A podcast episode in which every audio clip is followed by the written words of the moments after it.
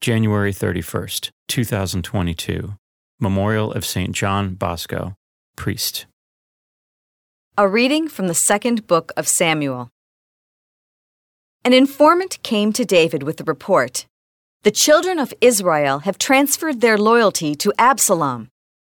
At this, David said to all his servants who were with him in Jerusalem, "Up, let us take flight, or none of us will escape from Absalom. Leave quickly, lest he hurry and overtake us, then visit disaster upon us and put the city to the sword."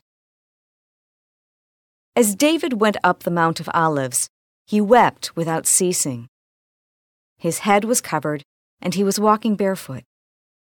All those who were with him also had their heads covered, and were weeping as they went. As David was approaching Bahurim, a man named Shimei, the son of Zerah, of the same clan as Saul's family, was coming out of the place, cursing as he came. He threw stones at David and at all the king's officers, even though all the soldiers, including the royal guard, were on David's right and on his left. Shimei was saying as he cursed, "Away, away, you murderous and wicked man! The Lord has requited you for all the bloodshed in the family of Saul, in whose stead you became king, and the Lord has given over the kingdom to your son Absalom. And now you suffer ruin, because you are a murderer." Abishai, son of Zeruiah, said to the king, "Why should this dead dog curse my lord the king?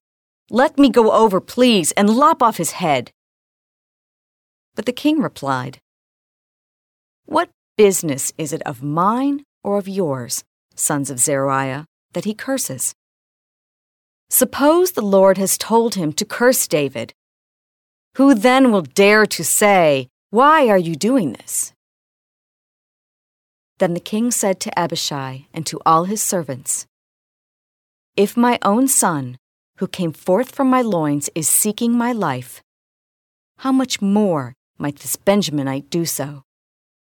Let him alone, and let him curse, for the Lord has told him to.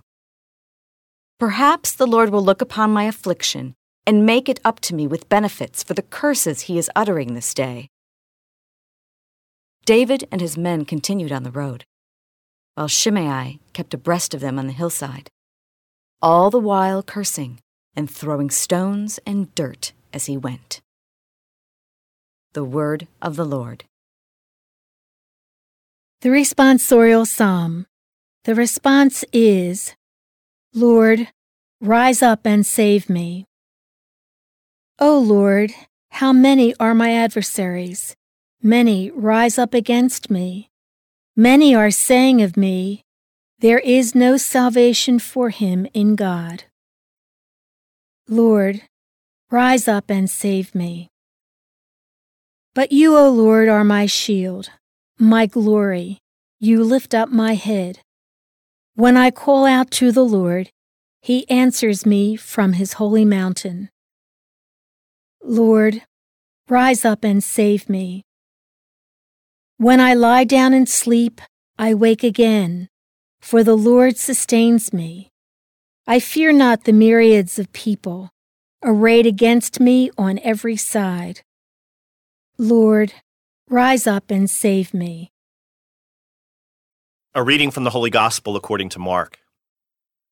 Jesus and his disciples came to the other side of the sea, to the territory of the Gerasenes. When he got out of the boat, at once a man from the tombs who had an unclean spirit met him. The man had been dwelling among the tombs, and no one could restrain him any longer, even with a chain.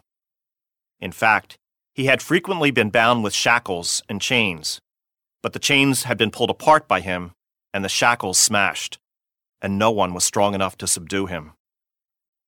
Night and day among the tombs and on the hillsides, he was always crying out and bruising himself with stones. Catching sight of Jesus from a distance, he ran up and prostrated himself before him, crying out in a loud voice, "What have you to do with me, Jesus, Son of the Most High God? I adjure you by God, do not torment me." He had been saying to him, "Unclean spirit, come out of the man." He asked him, "What is your name?" He replied, "Legion is my name. There are many of us." And he pleaded earnestly with him not to drive them away from that territory. Now, a large herd of swine was feeding there on the hillside, and they pleaded with him, "Send us into the swine, let us enter them."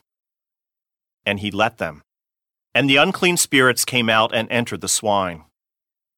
The herd of about two thousand rushed down a steep bank into the sea where they were drowned. The swineherds ran away and reported the incident in the town and throughout the countryside, and people came out to see what had happened. As they approached Jesus, they caught sight of the man who had been possessed by Legion, sitting there clothed and in his right mind, and they were seized with fear. Those who witnessed the incident explained to them what had happened to the possessed man and to the swine. Then they began to beg him to leave their district. As he was getting into the boat, the man who had been possessed pleaded to remain with him. But Jesus would not permit him, but told him instead, "Go home to your family, and announce to them all that the Lord in his pity has done for you." Then the man went off and began to proclaim in the Decapolis what Jesus had done for him, and all were amazed. The Gospel of the Lord.